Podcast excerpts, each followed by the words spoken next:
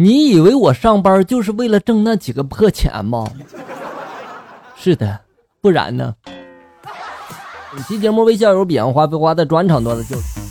闺蜜呢爱玩直播，昨天跟她一起去吃饭，她又开着手机在那直播，聊这家餐厅的风格特色啊，边吃边聊。突然，餐厅的老板就过来说了，这是在为他们餐厅免费的做广告宣传，把我们这顿饭就给免单了。然后老板呢刚要转身离开的时候，然后这闺蜜呢就对着手机就说了：“我是一个良心的主播，我偷偷的告诉你们啊，这里的菜肴真难吃。”老板这时候停住脚步，回头望着我们，惊呆了。哎呀，老板呀，你这餐厅要黄了。给男友网购了一盒内裤，男友就说呢，他喜欢平时穿那种平角的，不喜欢穿三角的。我就说不行，要不然我跟那个店家换一下。男友就说，别别别换了，多麻烦呀，要不然送给我爸得了。晚上呢，就去他家里面吃饭。男友呢，拿出那盒内裤就递给了他老爸。他老爸高兴就说了：“哎呀，我儿子居然知道给我买东西了呀！”啊，男友呢边吃东西边说：“不是我买的，是你儿媳妇买的。”男友的爸妈、哥哥、嫂子看着我都惊呆了。好儿媳妇就是这么练成的。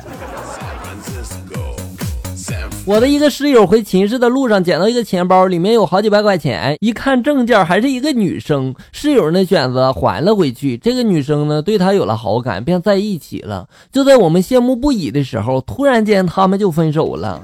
室友向我们哭诉着。这个时候呢，寝室里面传来了一个悠悠的回道：“你也就别伤心了哈，你捡的那几百块钱呀，也就只能够玩这几天的。”知足常乐吧啊！小学的时候，同桌是个女生，胆小，好欺负。有一次，我逮了一条大青虫，然后吓她，她哇哇大哭啊，抽泣着就告诉我：“明天我要吓死你。”啊第二天呢，我傲娇的站在她的面前嘚瑟：“吓死我呀，吓死我呀！”这时候，他猛地从书包里面抽出了一条花蛇来，吐着信子，嘶嘶作响啊！我惊恐至极，两眼一黑，晕了过去。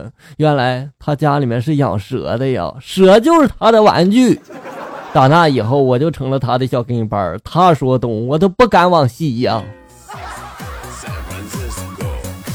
哎呀，你有没有留下童年的阴影？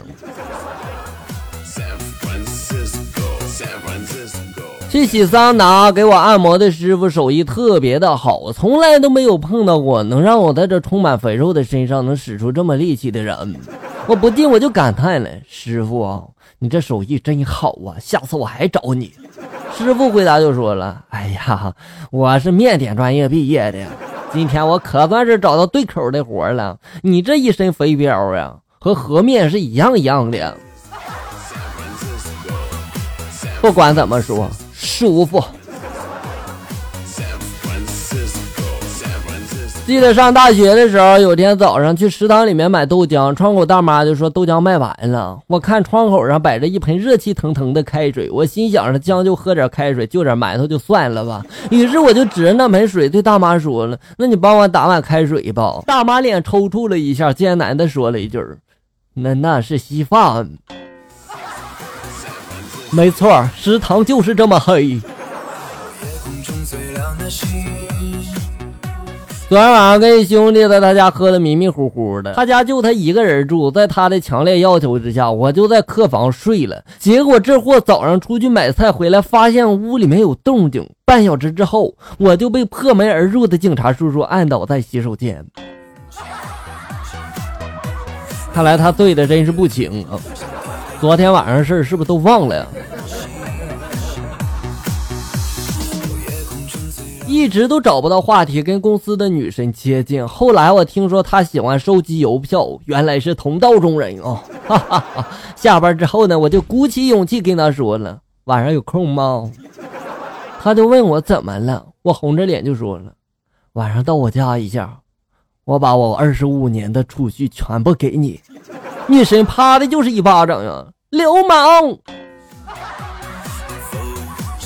哥们儿，你说这话容易让人误解呀。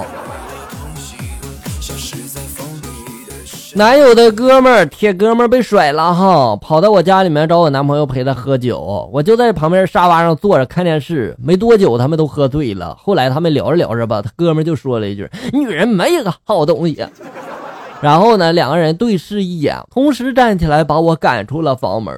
哎呀，我操，那是我家好不好？所以千万别让男人喝酒。今天跟媳妇出门买东西，回家的时候呢，媳妇靠在车窗上吹风，我就目不转睛的盯着媳妇看，媳妇就问了：“怎么了呀？看啥呢呀？” 我就说了，别的女的只要风一吹，着头发就会飘动，我怎么只看见你的肉在动呢？